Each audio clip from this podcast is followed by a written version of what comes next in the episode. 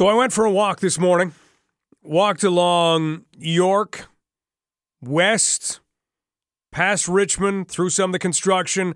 Man, can we have a hand for some of the people who are doing that work today? It is getting awfully warm, and they are still out there plugging away. We had a few kind of stops here and there, and then eventually I made it to the LCBO that is just west of Richmond, just west of the bus terminal. You can picture it, right? It's on York Street. Because I was curious. Yesterday, of course, globalnews.ca has the story. You can even check it out right now regarding LCBO shelves and the lack of booze on some of those shelves in places like Toronto and Durham. They're having really big problems. And what the LCBO has said is that there is a new system that is going in their warehouse at the Durham Service Center, and there have been delays in delivery. Now, these delays have stretched on for a while, weeks in some cases. So I wanted to see what was going on in London. Well, lo and behold, everything's great. Everything's fine. Shelves are stocked. Everything looks good. But I want to talk about this in a half hour from now because there are two things that I wonder.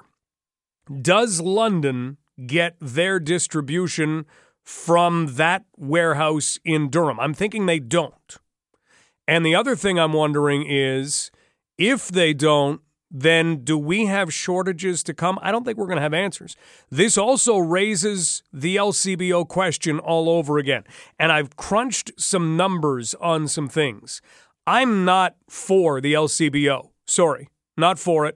When we talked about this last on London Live, I like the suggestion of the hybrid system that Saskatchewan is using. I've lived in Alberta, and they have Beer World and Beer Land and Beer House and Wine Place, and they have all kinds of names like that. Lot more locations, lot more choice. And so I think this brings up if we're going to have some sustained issues that we don't have yet in London, but if we have some sustained issues in terms of availability, yeah, it's time to talk about this again. It's time to talk about whether or not the LCBO is the way to go. Now, we haven't seen the Ford government make any moves to get rid of it. That hasn't been something that they've talked about, and ultimately it's up to the government how they want to run their distribution of alcohol. But there are a few things that we've got to talk about, and we'll do that in a half hour from now. Let's kick off the show, though, and the show is going to feature all kinds of things, as always. We're going to be talking about everything from infiltrating the services that provide electricity in Russia and the United States and some of the hacking that is going on between those two countries. So it'll be everything from that to earthquakes to what not to do in a job interview. There is a great survey that has been put together. I can't wait to find out, but I have been given a couple of hints. There is a company out of Edmonton that has surveyed a number of people who do hiring. And they've asked them things like, what do you run into when you're doing a job interview? Anything strange ever happen? And one of the stories that I have heard is that there was a guy and he was being interviewed and the person behind the desk was asked by the guy if she would like him to pick up her desk and in order to show how strong he was. That happened in an interview. I can't wait to see what else happens in interviews. I'm sure a parent has gone along for an interview with somebody who was not 15. And no parent should go along with a 15-year-old. You want to wait outside? Good. But if they're going for their first job, boom, in you go. This is your life. Put on your big person pants. Enough of the helicopter stuff, but we'll find out more about that. Plus, we'll talk earthquakes and a few other things.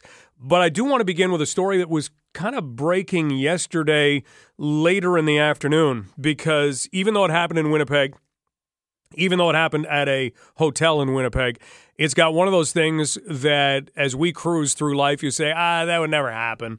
We don't have to worry about that. That would never happen here. Well, they didn't think it would happen there either. And if you go to globalnews.ca, you can find a story that says carbon monoxide leak at motel sends 46 people to hospital. So just think about that for a second. We have had tragedies in this area when it comes to carbon monoxide. A lot of times they happen in the winter when windows are closed, and we're always encouraged to first get a carbon monoxide detector. You have to have that, but make sure that it is in working order. You test it just the same that you would, in the same way that you would test a smoke detector. In this case, you have something going wrong. You have a carbon monoxide leak, and 46 people wind up going to hospital. Well, let's get the latest on this story. Joining us right now is Diana Foxall, who is a Global News Radio reporter from 680 CJOB in Winnipeg. And Diana, sometimes stories will come through in newsrooms and you'll think, no, that can't be right. Something here has to be a little off. In this case, 46 people being taken to hospital. Did yesterday feel a little like that? This is certainly something that we're hearing is kind of unprecedented and unheard of, simply to have so many people impacted by a carbon monoxide leak. Again, 46 people were taken to hospital yesterday morning after there was a carbon monoxide leak in a hotel in Winnipeg. 15 of those people were taken in critical condition, 5 of them in unstable condition, and 26 more were taken to the hospital in stable condition, more so for precautionary reasons. But that is a humongous number of people rushed to hospital, a huge response from fire paramedics, plenty of police on scene too. So the scale of this, certainly when you think of the carbon monoxide leak, you're maybe thinking of one house that's impacted. Of course, this being a whole hotel, they had to evacuate all 52 people who were staying in there, plus a dog who was also receiving treatment. So simply the scale of this is massive. We've heard that from the Premier. Premier Brian Pallister commented on it yesterday. We've heard that from the fire department, from the Union of Firefighters. They say the levels of carbon monoxide themselves that were found as well. Now we had readings of 385 parts per million of carbon monoxide. That is something they don't come across very often, if ever. So obviously the investigation has started. If we're to picture this, what does the hotel look like?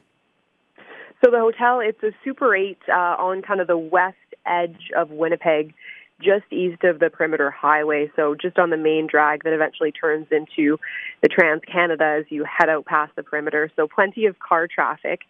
They actually had to reroute the eastbound lanes of Portage Avenue, where the hotel was, to kind of allow for that fire paramedic presence and police presence to secure the scene and make sure everyone was able to get out very quickly. Now, the hotel, we were told there was 52 people staying at the hotel when the leak happened. Of course, they were all evacuated very quickly, but certainly a hotel that people were staying at. And I know we were told that there were more people coming to stay that afternoon that hadn't even heard of the carbon monoxide leak when they were getting into their rooms, and that kind of turned some people off, we're told. We're talking with Diana Foxall on London Live, Global News Radio reporter with 680 CJOB in Winnipeg, about an unprecedented kind of event taking place yesterday involving carbon monoxide in a hotel. And you mentioned those levels. What, again, have you been told about the level of carbon monoxide in the building? It was massive. So the call came in around 10:20 yesterday morning. Fire paramedics rushed to the scene after a carbon monoxide detector in the boiler room went off, and immediately they realized this was a very big deal. There were massive levels of carbon monoxide in the air. When they got a reading inside the hotel, they found 385 parts per million. Typically, a safe level is kind of considered under 20 parts per million, so this is massive. Again, the Union of Firefighters saying they don't often see levels like this. So because of that, they went around, they knocked on all the doors, got everyone out. And just for reference, people typically start seeing symptoms of carbon monoxide poisoning around sort of the 70 parts per million mark. So this is well beyond that. So many people were feeling nauseous, lightheaded, dizzy. Is typically considered flu-like symptoms, kind of when you get carbon monoxide poisoning. We heard from one fellow who was in the hotel, and when firefighters came to knock on his door to get him out of there, that's kind of when he realized he was sick. He stood up and he kind of felt woozy and didn't feel so great all of a sudden. So thankfully, everyone was able to get out of the hotel in a timely fashion. Have you heard any updates on anyone who's been taken to hospital? So the vast majority of people taken to hospital, thankfully, have been released. We are told that no one was admitted. The Winnipeg Regional Health Authority gave an update around 4 o'clock yesterday. They said that was probably going to be the last update. So again, 15 people taken to hospital in critical condition, 5 in unstable, and another 26 in stable. It sounds like the vast majority of folks who were taken to hospital in stable condition were released pretty quick after they got there. It was more of a precautionary thing just to get them checked out. Those listed as critical were taken not because there was any concern that they might die, more so just the level of carbon monoxide in their blood was so elevated that that's kind of what the classification was. So people were being treated, and the vast majority were out by last night. And as far as the cause of the leak, we're still looking into that. I know Manitoba Hydro is investigating, the Office of the Fire Commissioner is investigating, so we don't have anything on that. But luckily, it sounds like so far the people who were involved were able to get out okay. Diana Foxall joining us, Global News Radio reporter with 680 CJOB in Winnipeg. Diana, just one final thing. You mentioned the carbon monoxide detector that did go off, had gone off in the boiler room. Do you know whether there were other detectors anywhere in the hotel, or were they not functioning if there were? Have you heard anything about that? We're certainly looking into that. When I spoke to the hotel owner yesterday, he said everything was up to snuff as far as the systems. They've recently had a fire inspection. So my understanding is that everything is up to standard. Of course, that detector going off in the boiler room obviously was working. So I'm not sure if that was necessarily where the cause of the leak or the leak was happening. We've certainly put in the ask to find out more about all the systems that were at the hotel, but obviously one of them was functioning. If they had more than one, we will be finding that out in the future. Diana, great stuff. Thank you so much for the time today. You're very welcome. Diana Foxall, Global News Radio reporter from 680 CJOB in Winnipeg. 46 people taken to hospital, and it's one of those things that you say, yeah, we got that covered. That wouldn't happen here. If you look at in winter, what does the fire department tell you? Make sure that if you live in a subdivision, if you've got drifting, that everything on the side of your house, which may be in the air or a little down lower on the foundation, make sure all of that is clear. Make sure you shovel it out, because if those ventilation spots get blocked, you've got issues. It can be as simple as having your car starter, if you have one of those, go off when your car's in the garage. All of a sudden, it is spewing carbon monoxide, and that can carry into your house. So these sorts of things can go on. Your carbon monoxide detector either isn't working or isn't there. Your furnace has a problem. It's not identified. And as Diana pointed out, you had individuals in the hotel in Winnipeg who were not feeling well, but your reaction when you're not feeling well is not, wait a minute, this could be carbon monoxide. It's, I must have a bug. I must have the flu. I'm not going to go outside where there's fresh air. I'm going to stay inside and have a nap. And that's not the way that you want things to go in a situation like this. So they will continue to follow the story in Winnipeg. If there are other developments, then we will certainly let you know. But that's one of those things that just makes the rest of us say, wow, you see what happened in Winnipeg? Yeah, okay, I'm going to go and hit that test button on my carbon monoxide detector. Before we go away to break, let's go to the phones. 519-643-2222. This is Marilyn. Hi, Marilyn. Hi, how are you today? I'm great, thanks. Anyways, well, that's pretty scary. Go and stay in a hotel and have that carbon monoxide escaping. Yeah. And anyways, our apartments are all equipped with carbon monoxide. Am I saying that right? You are. Carbon monoxide detector. Yes. And I sleep with my bedroom window open. So anyways, but to get on with something else, that store that Richard was talking about that's across the road from where my footprint should be, that was a grocery store. Okay. Tanner's grocery store. Before it was Tanner's, before I came along, it was Scanlon's. And then when Loblaws opened up on Gamage and Oxford, Tanner's sold it to this Oriental family, and they made it into a variety store. So I think that's what Richard was talking about. Okay. Well, Marilyn, thanks for clearing that up. Things are going well with you today? Oh, great. Now, look, don't you go looking for that footprint anymore, because I don't want you going to a wild goose chase over a bloomin' footprint. But you, no. But you've narrowed it down, and now I know I'm not looking for a foot with toes in it like I thought. So I'm going to try and get a picture. Well, it's a footprint, dear. Oh, you can tell it's a footprint. Okay. And I was just passed out when I saw it there a few years ago. Quebec and Mornington. I'm going to get a picture, and I'll tweet out that picture when I do. Lord, honey, it's on the northeast corner. Let me get it right. The north. I don't even know north from west now. The northeast corner of Quebec Street in Mornington. Okay, but I would check all the corners for you. Look, I don't want you going out of your way to do this because it may not be there anymore. Well, I will wear light-colored clothing, so I'm not in danger, Marilyn. You won't have any problems with guilt or anything like that. Should anything happen to me, it would be my fault. So I'm going to go and I'm going to find this, and I'm going to take a picture of it, and we'll share it. And also, did Richard find out where Tyvan, Saskatchewan is, where my grandma's buried? Well, you know what, Marilyn? We can ask Richard that right now. Hang on. Let's bring Richard into the conversation. Okay. Richard, did you find out where Tyvan, Saskatchewan was? Yes, I did, Mike. It was about 45 minutes out of Regina. It's in the southern part of the province. You were supposed to tell her, remember? I thought I did. Oh, Marilyn, I'm sorry if I didn't. Marilyn, it's about 45 minutes out of Regina. It's in the southern part of the province, and I've got that from an extremely reliable source.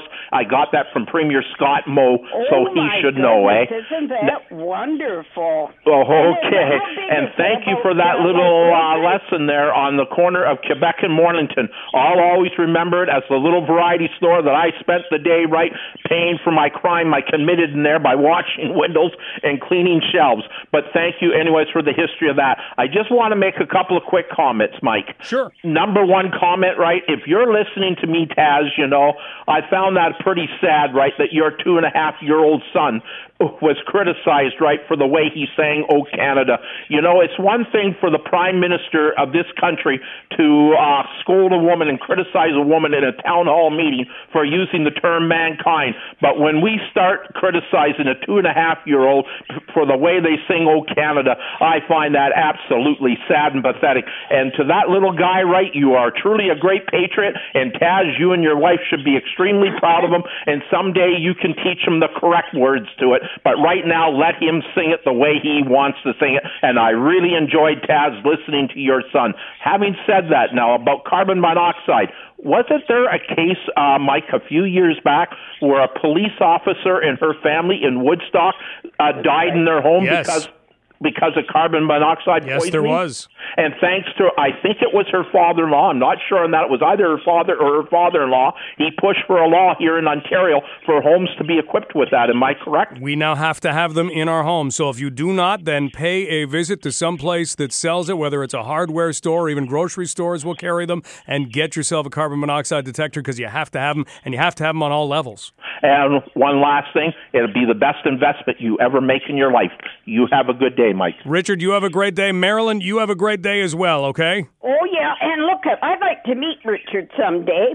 So it would be nice if we were invited up to the CFEL studio to meet some of you guys in person. Can we do that? Can we arrange this? How's August for you? Marilyn, we'll get this done, I promise. Okay, dear, and I love you very much. You're a sweetie pie. Love you too. Take care. Bye-bye. Two of everybody's favorite guests on 980 CFPL, Marilyn and Richard on the air at the same time. I know Marilyn will come up. Richard, I hope you will too. We'll spend an hour of London Live reliving some memories with Marilyn and Richard, and if you want to come up and get an autograph, we'll make that happen too.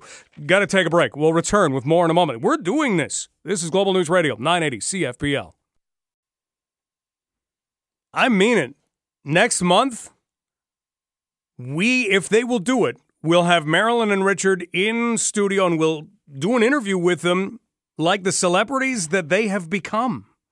What do you think? Marilyn, Richard, you up for it? I just got a tweet from Scott. It says, #mindblown, Marilyn and Richard on the air at the same time. See, every time Marilyn or Richard is on the air, I get all kinds of things, whether it's emails or tweets. We talked about this yesterday. I got to go back in time a little bit on my timeline, but where have we got it here? I'm getting close.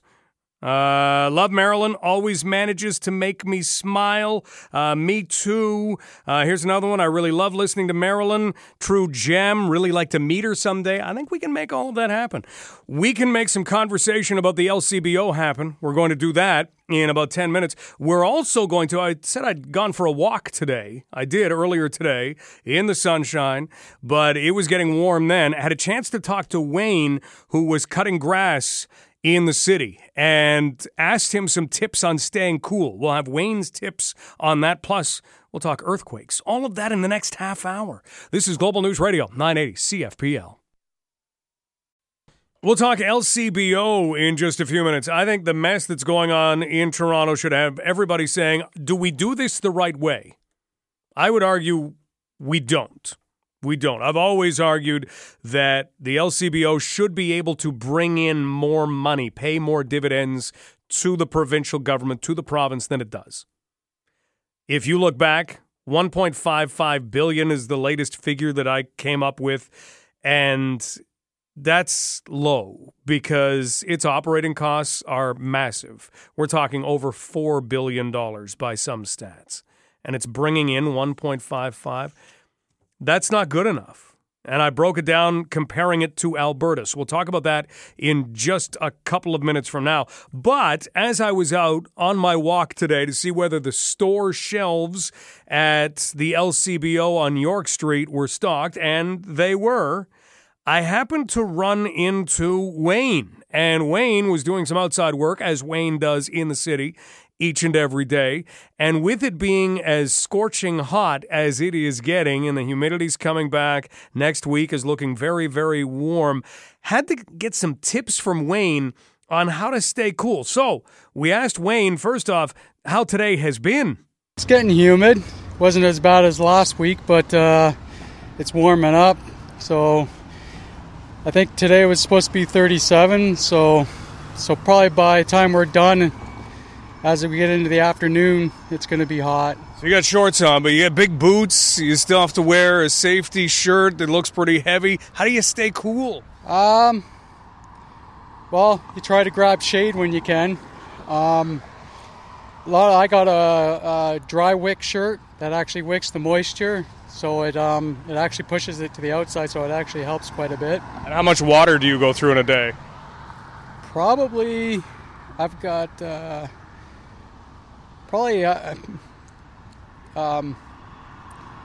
one of the juice containers that you get, like a 1 point something liter. I probably go through about 1.5 to almost two of those. So like I'll keep a little one on me, and then when I go back to the shop, I put more in. So yeah, a lot of water, but you just take small sips. So, and Gatorade. Gatorade, never a bad idea. Wayne, thank you for the job that you do. He was doing a phenomenal job keeping this city looking beautiful. So imagine that. Imagine drinking 2 liters of water, and you know what? You don't wind up peeing a lot. It's not like, whoa, can't drink all this water. You sweat it out. And thank you to all the outdoor workers for all the stuff that you are doing to help make this city look the way it does. Let's take a break. We'll talk LCBO next. I'm of the opinion, have been for a while, that this has to be run better. There is a better way to do things, and I don't know whether it's privatizing, I don't know whether it's the hybrid, but to see the shortages come up in Toronto because of transferring over one system to another at a Durham warehouse, give me a break. You got to be better than that. We'll talk about it next. This is London Live on Global News Radio, 980 CFPL.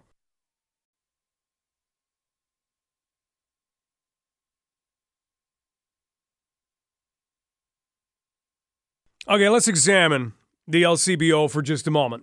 There are no issues in London right now, and Andy had a really good point. He tweeted and said one of the things that we have going for us, because as I walked over to the LCBO on York this morning, I had a couple questions in my head. One, was I going to see spaces on shelves, much like what you see from some of the pictures that have been tweeted in Toronto and in the Durham region, where there's a lot of stuff missing, where the supply is not even close to the demand. So was I going to see that? And number two, if not, what was making London different? And Andy had a good point. He says the LCBO is a warehouse on Wilton Grove Road. The London stores likely get their product from there. It's a great point. If that's the case, we may not see an issue, but the LCBO has come out and they have said that a new warehouse system at its Durham Service Center has meant delays in delivery, and that's coming from Global News reporter Nick Westall, and it's delivery in an unspecified number of products, and then he's highlighted empty shelves at a North York location, and the LCBO has said, hey, they're doing what they can. We also had a couple of other tweets that even showed St. Thomas having some issues with supply. So we've seen it in a few spots. Belleville's been named, Trenton's been named, Napanee, Kingston. Maybe we're getting away with it because of a close proximity of a warehouse. The thing is, why is this happening anyway? Well, it's a new warehouse system. Okay, then find a way to get around that. Be prepared for that. The amount of money that is spent on the LCBO is by far, in my opinion, too much. Too much. And it's not just my opinion on this. You look back, Auditor General Jim McCarter said that the LCBO is minimizing profits by failing to negotiate the lowest wholesale prices from suppliers. And one of the suggestions is that the LCBO will set the price for something because they're concerned about consumption and overconsumption. Give me a break. That's crap. And that they will then go to the wholesaler after that and then set the price that they pay. I don't have evidence, but that has been a suggestion, and that seems to go along with what the Auditor General said.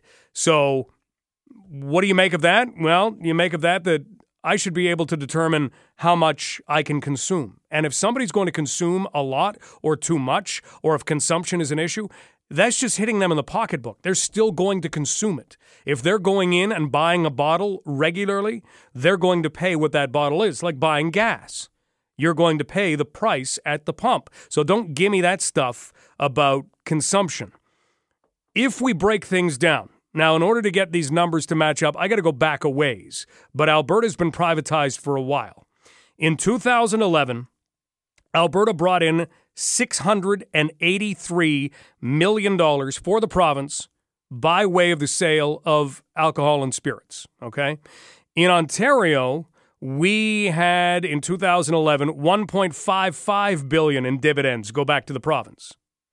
If you break that down per capita, Alberta's has right now a population of just over 4 million. And Ontario has a population of just over 14 million. You break it down per capita, just for argument's sake. Don't take these numbers and write them down. But this will give you a ballpark of who is getting more money per capita based on the sale of their alcohol and spirits. Alberta is. Alberta would be $158 per person. Ontario would be taking in $104 per person, based on those dividends. We didn't ask for the LCBO stores to be redone, revamped, made into these airy places with pot lights, looking all beautiful. If you walk into Beer Land in Alberta, it ain't always pretty. But you know what it has? The alcohol that you want to buy. You don't have to walk forever to get to it. So I think it's really time that we look at this once again and decide whether we create a hybrid, whether we create a private system, because this is something that, in my opinion, has long outdone itself. And it's time for us to say, how much money could we bring in the province if this was privatized? And I know that you've got workers for the LCBO who are going to be livid at that statement. Well, why are we seeing these shortages? Why is this going on? How are you not getting around this? If a company is having issues with something, you know what they do? They find secondary solutions. I don't see any secondary solutions in all of this. This has been happening for a while. Find some secondary solutions. This needs to be done better than it is. And when you have an Auditor General, Jim Carter, saying minimizing profits by failing to negotiate the lowest wholesale prices from suppliers, that's not fair. And it needs to change. Those are my thoughts. You can email Mike at 980cfpl.ca if you have thoughts. Well, let's take a break. Up next, privatizing liquor sales in Ontario might cause an earthquake in this province. Who knows? We're going to talk about actual earthquakes. We're going to look at the California earthquakes that, well, the earthquake and then the aftershocks that occurred, and look at it in reference to what we always hear out of California, or at least the West Coast, the big one. This is Global News Radio, 980 CFPL. Before we get to earthquakes on London Live, let's get to the phones. 519-643-2222. David, your thoughts. Hey, David. Hi. Good afternoon. I was listening to your comment about inventory problems at LCBO stores. I was in the one at Oxford and Wonderland yesterday. Mm-hmm. Couldn't help but notice a lot of out of stocks on the shelf and low inventory in many sections of the shelf. So I this is before I read the article and today in the paper and heard your comment. But interesting enough, I asked one of the staff members what the problem was. They actually said their transportation company is really causing an issue because their shipments are intermittent as well. It's something to do with a local transportation company. But now the real reason comes out is that inventory system. So thanks for the heads up. Yeah, but you're saying that you were in London and you saw some shortages. Yeah, yesterday afternoon. Wow. The Oxford Wonderland store, which is a big store. Yeah. I could notice, yeah. Okay, well, we've got to maybe do a survey here as to whether or not we have seen any other shortages anywhere, because I was at the one at York just west of Richmond, and they were fine. They've said they've had no problems, but if this is hitting London, we've seen it in Napanee and Kingston, somebody had a picture in St. Thomas, certainly throughout the GTA, then in my mind, it's unacceptable. David, don't you think with the amount of money that is spent by the LCBO, don't you think they could have secondary things sorted out by now? Yeah, I do. I thought they would have had a beta site, so test it out before they rolled it out. It doesn't sound like they did, hence the problems. There you go. David, thanks for the call. Yeah. Hey, thanks a bunch for being there. Bye. Bye-bye. So that does say that there is a shortage in London, at least at one store. So David says he was up big store, Oxford, and did notice enough to make it significant.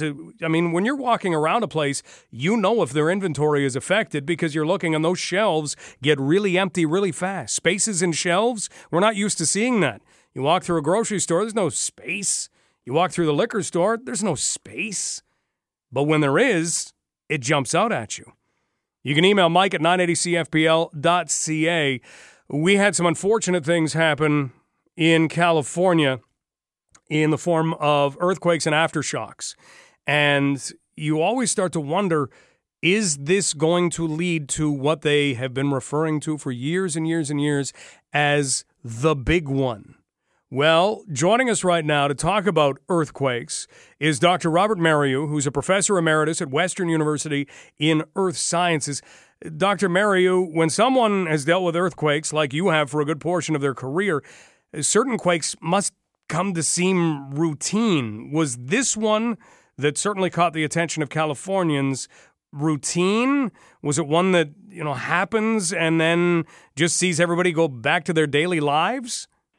It happens from time to time. The last big one like this was about 20 years ago. And I think there have been about 12 earthquakes larger than this one in the last 150 years.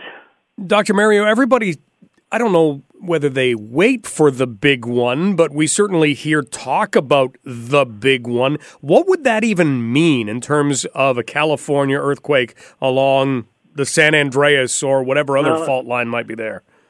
The really big one that they're talking about is similar to the one that occurred in Indonesia a few years ago. Remember, that one had a fault line, and one near Japan, too, had a fault line of close to 1,000 kilometers, whereas the one we saw here in California the other day was about 10 kilometers in length. And how long is that compared to most earthquakes? Would a 10-kilometer earthquake? Oh, this is larger than most earthquakes.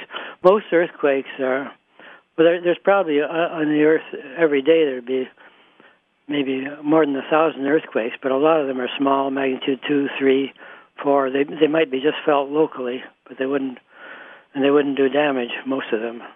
You have to be over probably magnitude 4 before you start getting much damage. Okay. And then it's only local. But as it gets larger and larger, then the damage covers a much larger area.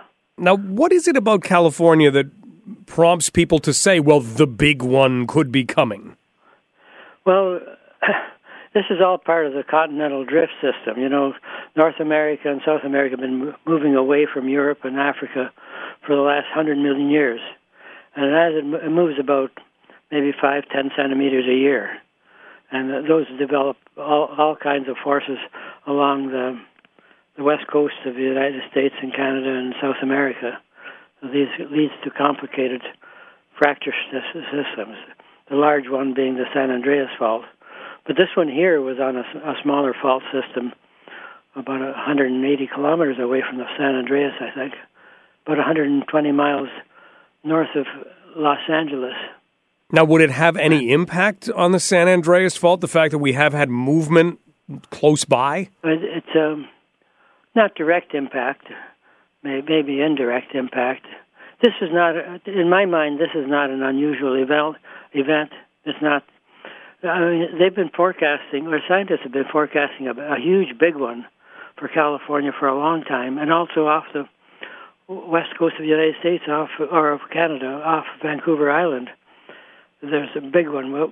By a big one, we're talking about magnitude 8.5 to 9. And is it inevitable that would happen? Each magnitude is 10 times the previous magnitude. So we're talking here about a magnitude 7. If you went to 8, it's 100 times more, and a magnitude 9 would be or 8 would be a 10 times more. Magnitude 9 would be about 100 times more motion. Now that sounds awfully scary. Is it inevitable? That happens? The big ones are very scary. I mean, look at the damage that was done in Indonesia a few years ago where thousands of people were drowned from the tsunami. But this one that's in the middle of the Mojave Desert would not cause any tsunami. There's no water around it. We're talking with Dr. Robert Marieu, who is a professor emeritus in Earth Sciences at Western University. Dr. Marieu, is it inevitable that this happens? You mentioned the forecasting that's gone on.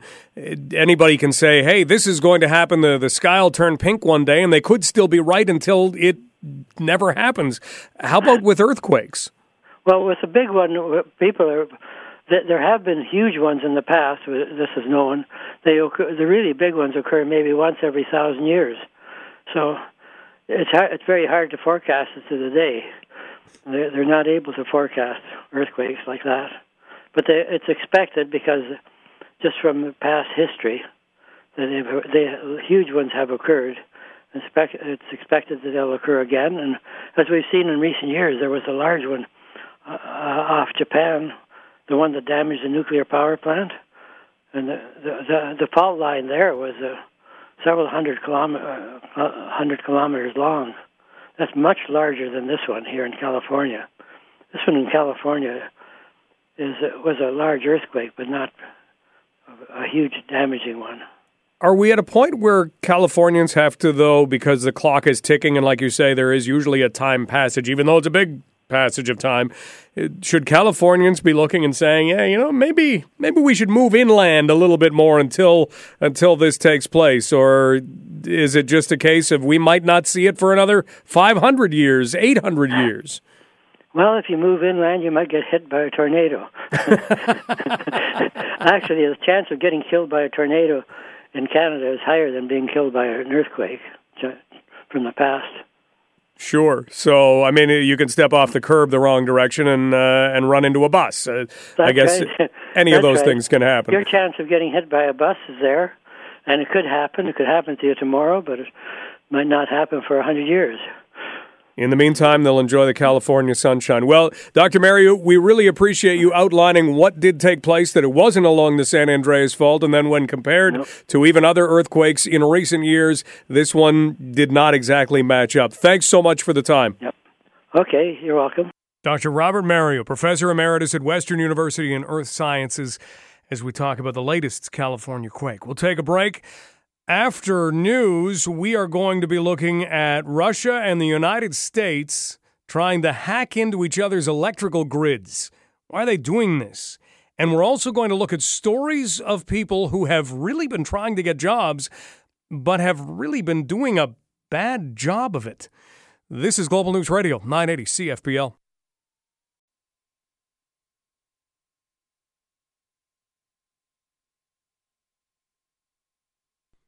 Let's go through some headlines. Want to read some headlines? Here's one from the New York Times, June 17th. Kremlin warns of cyber war after report of U.S. hacking into Russian power grid. Here's another one. This one comes from the BBC. U.S. and Russia clash over power grid hack attacks. I don't want that to be as fun a description as it sounds. Hack attacks, that sounds like a good thing to do on a weekend. But this is not a good thing to do ever. Bloomberg, Russia's power grid is vulnerable to U.S. attacks. New York Times, U.S. escalates online attacks on Russia's power grid. You get the point? I could read headlines for the next 10 minutes. I don't have to. This is a thing. And that thing, I don't know about you, it makes me a little uneasy. I don't like when people talk about messing with power. Right now, in this studio, a light is on. This computer over here to my right is on. It is taking electricity for us to be talking to you over the radio. So that's on. I'm sure in your house right now, depending on where you are, or in your apartment or your condo, if you're lucky, the air conditioning is on. If you get into your vehicle and drive somewhere, perhaps to get food, you need electrical components in order to make that vehicle work. You also are hoping that the grocery store has its electricity on so that it can keep things like milk in very good shape. Frozen foods, meat, gotta have those refrigerated, and in some cases, even frozen. So, yeah, electricity has become a very important part of all of our lives. Get rid of it, we're back in the Stone Ages. And I don't know about you, I don't really want to have that happen. I don't think that's a good thing. So why am I seeing all of these things? Why are we seeing U.S. and Russia clashing over power grid hack attacks? Well, when it comes to hacking, when it comes to certain behaviors, it is great to be able to get the insight of a guy like Dr. Derek Silva.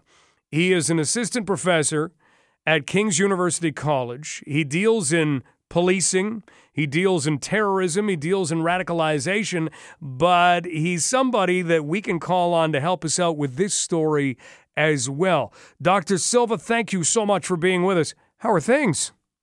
Things are well. How are you doing, Mike? Not bad. When we got talking about this last week, I got mentioning a book that I'd read called 1 Second After, and ever since reading it, I've been, in a way, troubled by it just because it was written by an author who had a lot of guidance from U.S. military, and it just seemed like such a plausible, I guess, plot, and I don't want to live in the world in which that plot is carried out. And essentially what it does is it has someone who ruins the electrical grid in North America, even though they focus in on the United States, by detonating bombs way, way up in the atmosphere, but it just takes out everything that has an electrical base. And then you start reading stories about the United States and Russia and hacking into each other's electrical grid, and part of me starts going, whoa, whoa, whoa, whoa, whoa. How concerning should these actions actually be in your mind? I think that it's a concern, absolutely, with the rapid growth of internet technologies since the 1970s. It's absolutely a concern we should all have, but I think it's overemphasized how much of a concern, because, like I said, we've been developing these technologies since the 1970s, and we have yet to really face a severe cyber attack on our electric or nuclear power grid. So if there hasn't really been an attack in 40 plus years, how big is the threat really? That's good. I like hearing you put it into those kinds of terms. Can we look at how they even might go about doing this? Because you would think that with all of the technology that exists, with the ability to encrypt, it would make it awfully tough for somebody to hack into anything that either the United States or Russia wanted to keep safe. What's happening here? I think that, these technologies are complex and so amazingly encrypted and secure that that's potentially one of the reasons why there hasn't been a large-scale attack. These sort of more minor attacks or attempts, as we often hear it, are smaller sort of loopholes within code or very small areas in which people can infiltrate. And that's why they haven't been wide-scale. It's not enough to throw out the entire grid. It may be a smaller hack that, you know, messes with a particular area or particular one particular base or something like that. Dr. Derek Silva joining us, expert in terrorism and radicalization and policing at King's University College. So what would be more advantageous to either the U.S. or Russia? Would it be taking down electrical grid, or would it be looking more so at internet capabilities? I would say internet capabilities, if you're thinking of it as a political project, if you're trying to sway opinion or something like we saw in the 2016 presidential election, that may be more damaging for a particular country in the global landscape than, say, take down their electrical grid and potentially hurt the people on the ground. That would really not be beneficial for something like Russia, who is looking for influence on the political landscape. Whereas if you infiltrate Twitter and Facebook and change the discourse in order to help people or sway people to vote in a particular way, that might actually be more beneficial for you in the long run. Gotcha. So it's not a matter of, we're not at a stage where it's, all right, I'm going to exert my power, I'm going to wipe things out, and we're going to make life back into the Stone Ages for people in the U.S. or for people in Russia. Nobody hates each other. You'd have to hate each other a lot to do that. I think so, and I don't think that in the history of international wars that would be beneficial, or it could. It could start a world war, really, and I don't think that's in anybody's best interest. We're talking with Dr. Derek Silva, expert in terrorism, radicalization, policing at King's University College. Dr. Silva, let's take that terrorism aspect for a moment, because infiltrating and hacking into things, it seems like a terroristic thing to do, but now we're hearing stories that this is actually, the government of either of these two countries that is doing it. Does that suggest anything to you? It suggests that I think everyone is trying to do it. Well, I shouldn't say everyone. There are both groups. I think nation states are attempting to gather more information and intelligence on, say, electrical grids, so they're trying to exploit these systems. But I also think there is a much more insidious area of this where terrorist organizations are also trying to do this. And I think that's why places like Canada invest $1.7 billion into global or into our domestic cybersecurity. I think that's exactly why, because there are a lot of potential areas of concern. Can you make a completely safe cybersecurity protection wall, or however you would want to term it? No, you can't. It's absolutely impossible. Technology advances at such a rapid pace. But what you can do, and what the U.S. is doing currently, is you can create what are called redundancies, or ways in which even if there is an attack or if there is a disruption of some sort, you have ways to keep that system going. So the U.S., this new Securing Energy Infrastructure Act, is to create analog technologies that take the internet or the digital creation of their electrical grid and bring it back to, quote-unquote, the Stone Age, or bring it back to the analog technology to create a layer that if the digital side is attacked, the analog side keeps going. So there are these ways in which we can protect in a multi-layered and multifaceted way. Isn't that wild to think we've come so far, and yet you have to say, okay, well, if that goes wrong, this hammer and this rock can sure get us going where we need to go. Isn't it funny how old tools seem to do the best job sometimes? Now, of course, analog is a little bit more sophisticated than hammer and rock, but I'm not too sure how much anymore compared to what we have. Absolutely. And it's just important to have multiple layers of security. You can't just have, there's no way to completely secure against any threat. So what you do is you build as many different areas of security or protection devices that can stop all different forms of potentially catastrophic activity. Finally, Dr. Silva, when you see news reports pop up about hacking and things like that, how intently do you read them? Do you kind of brush them off, or do you actually look through and say, okay, what are they saying about this now? I read them pretty intently, but I also, as I guess the criminologist in me, I critique them quite a bit, and I challenge them quite a bit, because I think that the threat and the risks are overplayed for a variety of political reasons.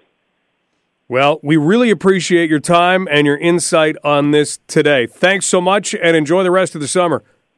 Absolutely. You too. Dr. Derek Silva from King's University College. So, yes, he reads them intently. No, he's not looking at this as being an uh-oh kind of moment. But the U.S. and Russia definitely do have an interest in each other's electrical grids. Let's take a break. We'll come back and we will talk about something that got underway a little while ago that's actually going to wrap up today, that has been aimed at making businesses along Adelaide, basically from Commissioners North, look amazing. And there are judges involved and prizes to be given out in less than 3 hours from now. What is going on? We'll find out next as London Live continues. This is Global News Radio, 980 CFPL.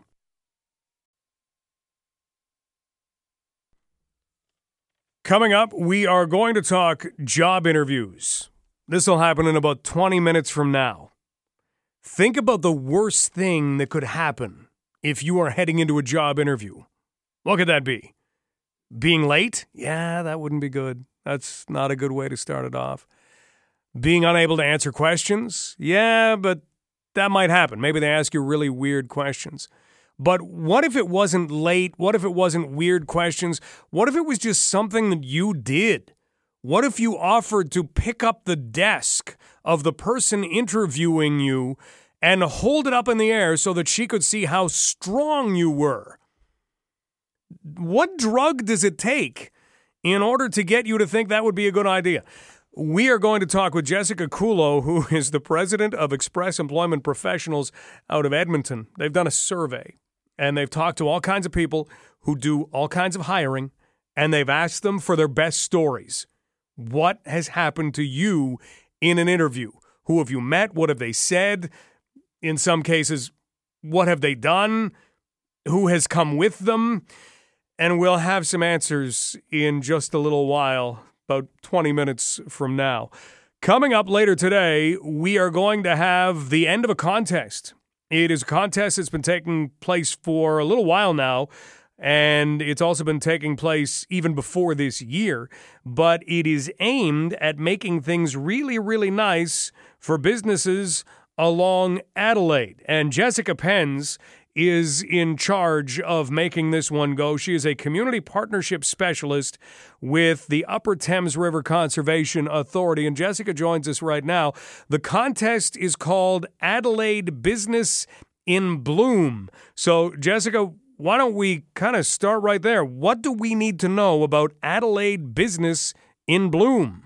This is now our third year doing this competition, and the whole purpose and the goal of Glencairn and Bloom is to inspire the Glencairn community to make their neighborhood and their streetscape more visually appealing and environmentally friendly. So we're encouraging the businesses and organizations around the Adelaide Street and surrounding area to beautify their section and make it just that much more prettier for the local residents as well as themselves, so it's a happy place to come and live and work and play. That's great. Why did you start doing this 3 years ago? So we started doing this 3 years ago because I believe we were doing a SNAP program, which is kind of inspired by Toronto and what they're doing in some of their neighborhoods. So we're trying to make them beautiful, fun neighborhoods that are better, not just for the community itself, but the organizations in the city as a whole.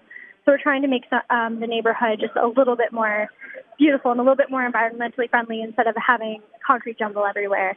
So and trying to keep it pretty, essentially.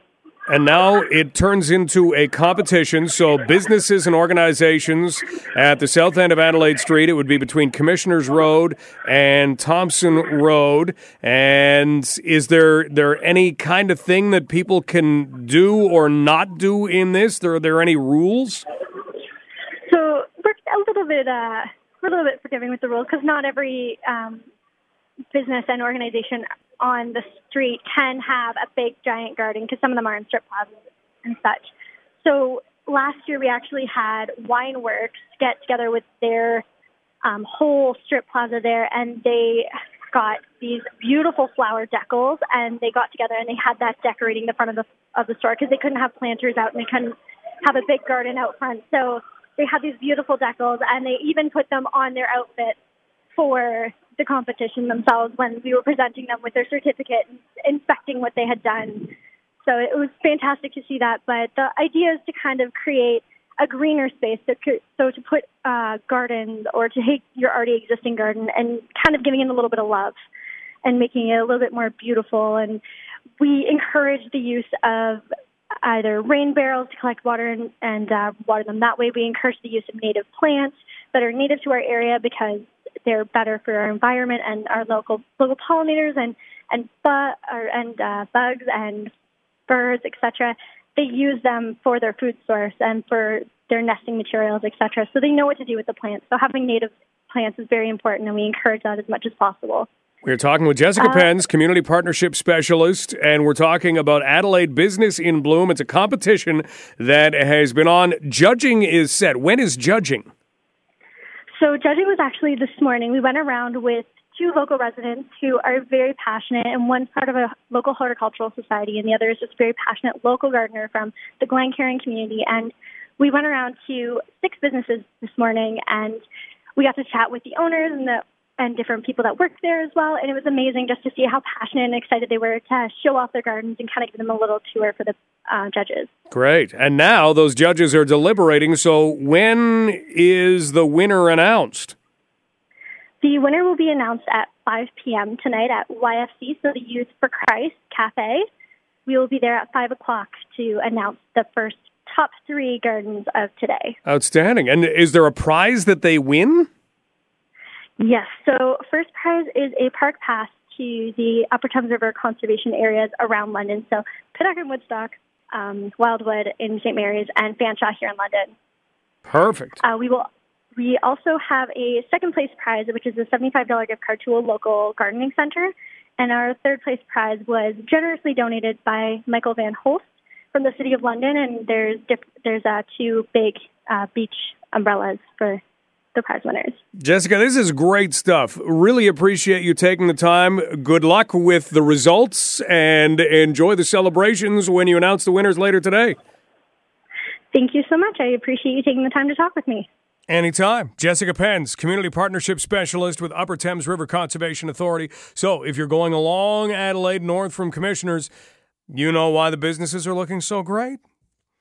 They will announce those winners at 5 o'clock tonight. No baseball tonight. The Jays are off again today. Today's one of the quietest days on the sports calendar. The quietest because there really are no professional sports events outside of Major League Soccer and now Canadian Professional League Soccer. They've come to the rescue. But baseball's quiet because of the All-Star break. Nothing happening in the CFL, the NFL, the NHL, the NBA. Gershon Yabusele has left the Celtics. That's how small a day it is in the sports world. But the majors are in action. They will be on the road in Brantford. Brantford's had a really difficult year this year. They won their first game. Then they proceeded to lose their next 20. And then they won on Sunday. So they're 2-20. And the Majors, who were beaten last night by Kitchener, a really, really good team, will be in Brantford tonight, and then they'll be back home against Kitchener on Friday night. That's one you don't want to miss. Jays get back into action on Friday night. They'll open a weekend series against the New York Yankees. You know what? We do need a baseball story of some kind today, don't we? I'll tell a baseball story in 5 minutes. One of the best stories, I don't know if you know it, but it's one of the best stories ever to come out of Major League Baseball because it's like a movie. In baseball, happened during a game, but you could make it as the plot of a movie. It would be a bad movie. It would be a lot like Ocean's 11, so it's already been done, but I'll tell that story in about 5 minutes. And then 10 minutes from now, we are going to talk about mistakes people make, either on purpose, by accident, or otherwise, in a job interview. And this is not, well, here's what you should do and here's how you should talk. That's not what this is. We'll maybe get a few tips at the end, but we're going to talk with someone who has been part of a survey of a lot of professionals who give job interviews. And the question was, give us the weirdest things that have happened while you've been interviewing somebody. We'll find out what those things are. That and more still ahead on London Live. News is next. This is Global News Radio, 980 CFPL.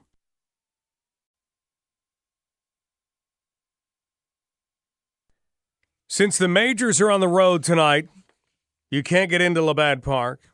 There will be no baseball on the radio because there's no baseball, period, until Friday for the Blue Jays. There's one game tomorrow. Here's a little baseball for a Wednesday without any. A story that goes back to 1994, the year that Expos fans despised because the Expos were having a really good season. And it turned into a work stoppage, and the World Series was canceled, and Expos fans always wonder, what if? Could they have won the World Series that year? Well, that year, something else was happening. Cleveland was actually playing pretty well, and Albert Bell played for Cleveland.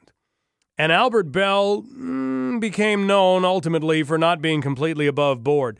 This was, of course, before all of the steroid stuff broke. This was before Mark McGwire versus Sammy Sosa.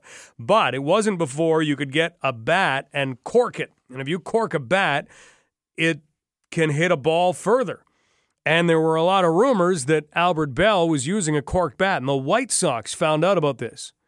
And so they decided to launch an appeal of one of Albert Bell's bats saying, hey, can you check that bat? So the umpires, hearing the official appeal from the White Sox, have to take the bat away. So that's what they did. Middle of the game, it was actually early on in the game, took it away, and it was put into the umpire's locker room. Well, Cleveland is sitting around, and they know that this bat is corked. They know that Albert Bell has been cheating, and they think, you know, we can't afford this. We need Albert Bell in the lineup. He's one of our best players. We've got to get that bat back. So what do? Jason Grimsley, a relief pitcher for them. I don't know whether he was really skinny at the time. I don't know what it was. Maybe he was the only guy who said, I'll do this. Was sent through the ductwork at the stadium, just like you would see in a movie. And he crawled through, and he somehow found the umpire's locker room. And he got in, and he dropped down, and he had another bat in his hand, and he was able to locate Albert Bell's bat, full of cork, and he went over, and he grabbed that bat, and he put another bat down, and then he got back up into the ventilation system and crawled his way back through, and got into the dugout, and nobody noticed. How do we know this? Well, he got traded to the Yankees later, or signed with the Yankees later, and told the story to the New York Times, and it's been in a couple of books. So there have been a lot of people who have validated this story. So how do we know that this took place? Well, Jason Grimsley would have wanted to take one of Albert Bell's bats to switch it with the corked bat, right? Only all of Albert Bell's bats were corked, so he couldn't. So he had to take a different one, belonging to Paul Sorrento. Major League Baseball players have their names on their bats, and the umpires kind of figured something fishy had taken place. They didn't know what. They couldn't prove it. But when they went to pick up an Albert Bell bat and found Paul Sorrento, they ended up telling Major League Baseball, who x-rayed all of Albert Bell's bats, he was given a 10-game suspension. Cleveland appealed it, got it down to 7 games, and the season was canceled anyway. Little baseball story for a day without a whole lot of baseball. Up next, we will talk job interviews and the worst of the worst. Some of this stuff you may not believe from job interviews. This is London Live on Global News Radio, 980 CFPL. Getting a job is not easy.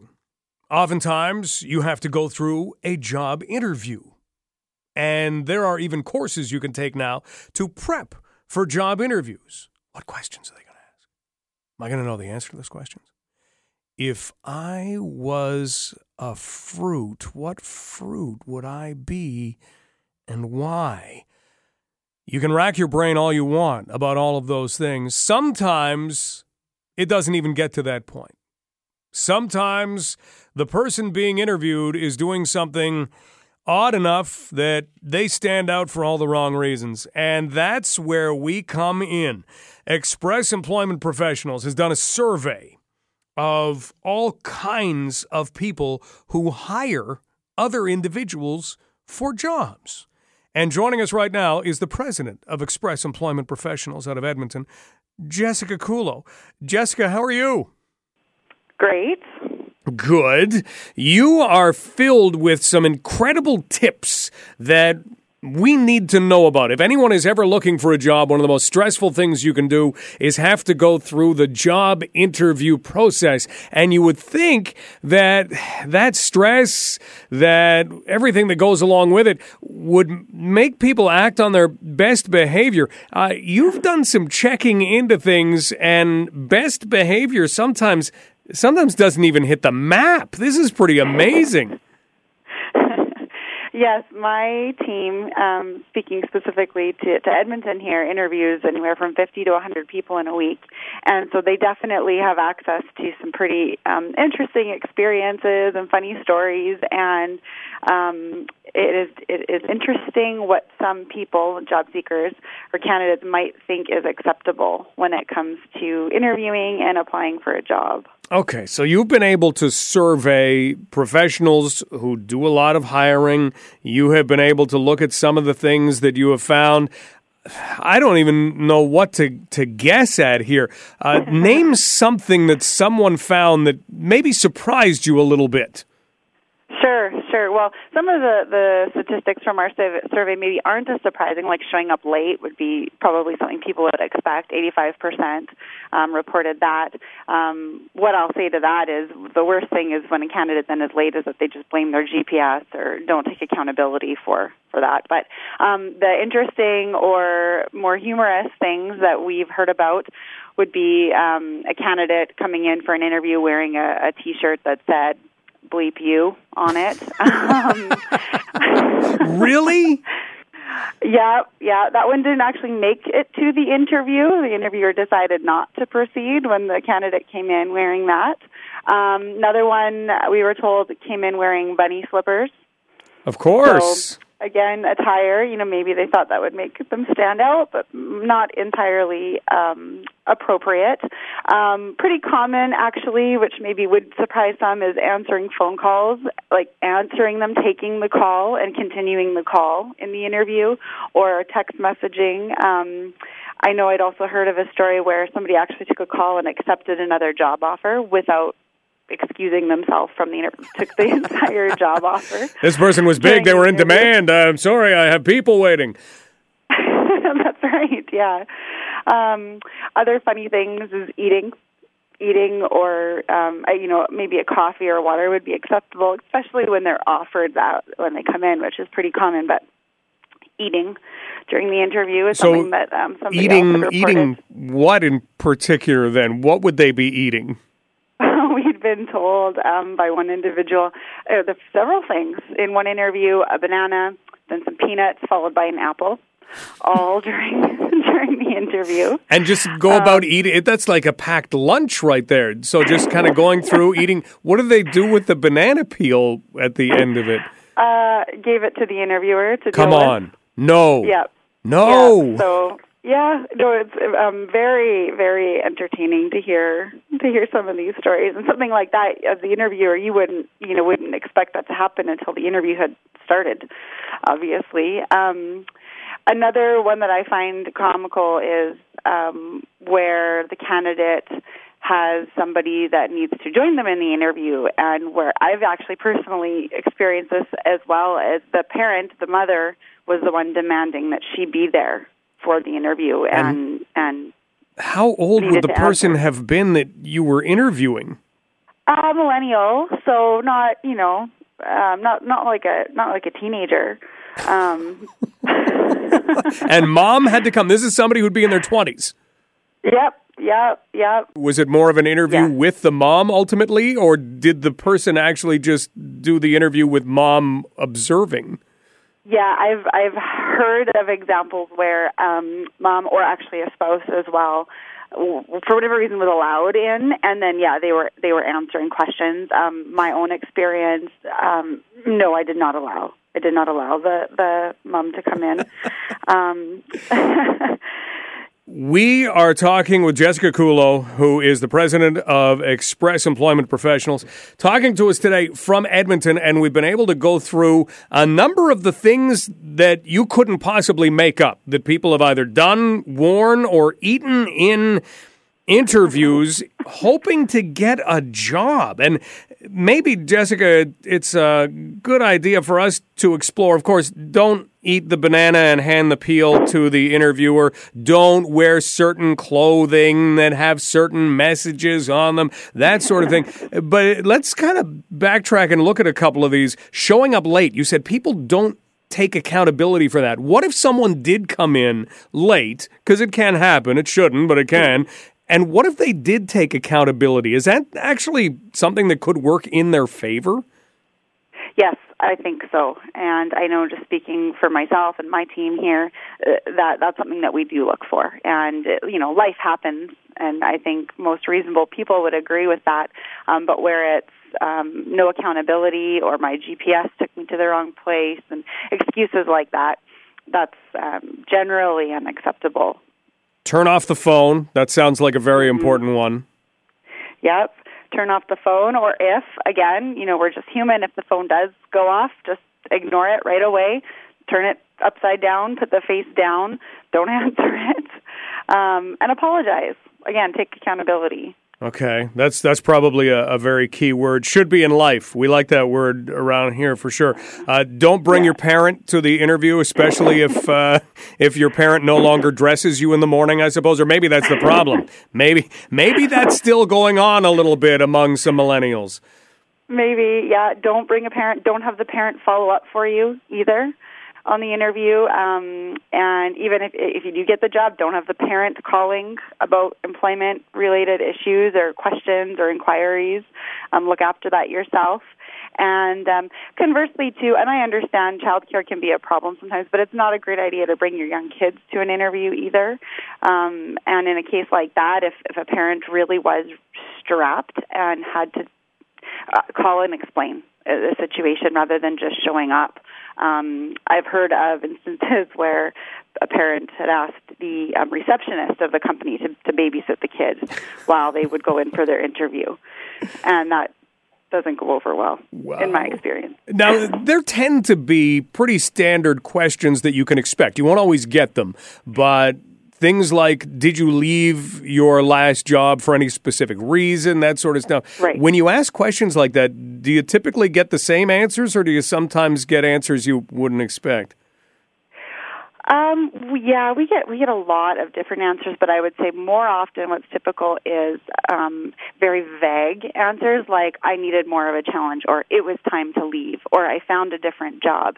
And when we're interviewing, those answers aren't enough. We're looking for specifics. And it's maybe a fine line where candidates don't want to say anything negative about a past employer, which I do respect, and I think that's important. But it's also important to be specific, because it demonstrates honesty, and I think that's what skilled interviewers are looking for. How many people come into an interview trying to be someone they aren't, trying to maybe be better than they are, when in actuality just being honest would help you so much more. We hear that so often from our clients that we hire for. They'll say, you know, they interviewed great. I can't believe that the candidate ended up not being a fit for the role because they interviewed so well. And that's really, it is challenging because, you know, we give tips on how to interview well, and that's important. But then it's also important that you follow through. And if you are showing accountability in your interview, you need to show that also when you're on the job. And so it can't just be an act to get the position either. The tips would be further than that. They would carry through and have more follow-through than just in the interview itself.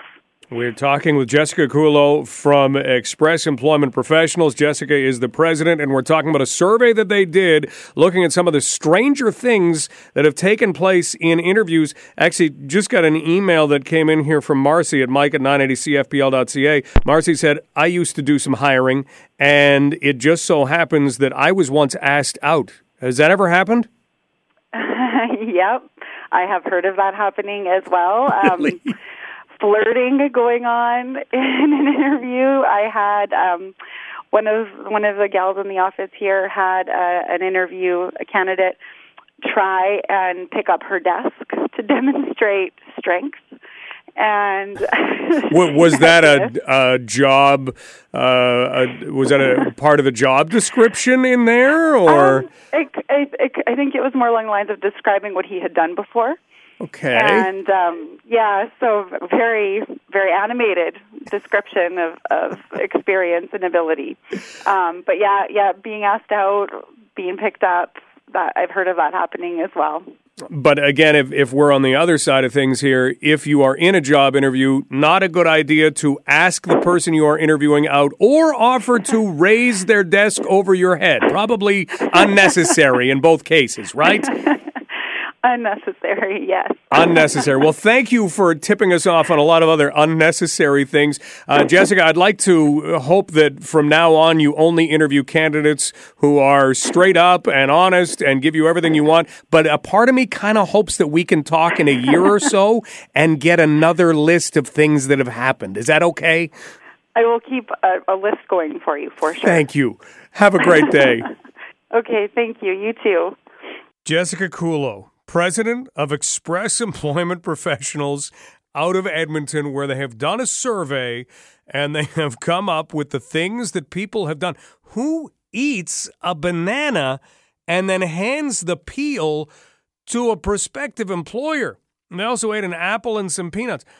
And who does actually offer to lift up somebody's desk? Who wears a shirt that says bleep you? Who brings their mom along to job interviews? And it sounds like that's happened more than once. Give me a break. You're not getting hired. In fact, I would take that person's name and I would circulate it to anybody else in my industry saying, yeah, if this person applies, do not waste your time. They'll bring their mom. You're not hiring the mom. Wild. Absolutely wild. I can't. Bunny slippers? Seriously? I don't think any of those people got the job they were looking for. That's the sad part of it. Let's take a break. We will close out the show in just a moment. This is Global News Radio, 980 CFPL. Got an email from Allison who completely gives a, yeah, that happened to me, to the job interview story that we just did. Allison says, I once had a young woman show up in a Johnny Cash t-shirt and yoga pants.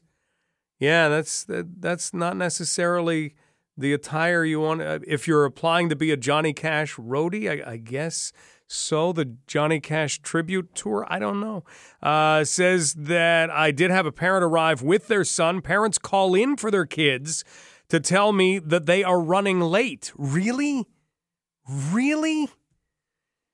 Parents, you got to cut the cord, man. You got to cut the cord. You got to let them go.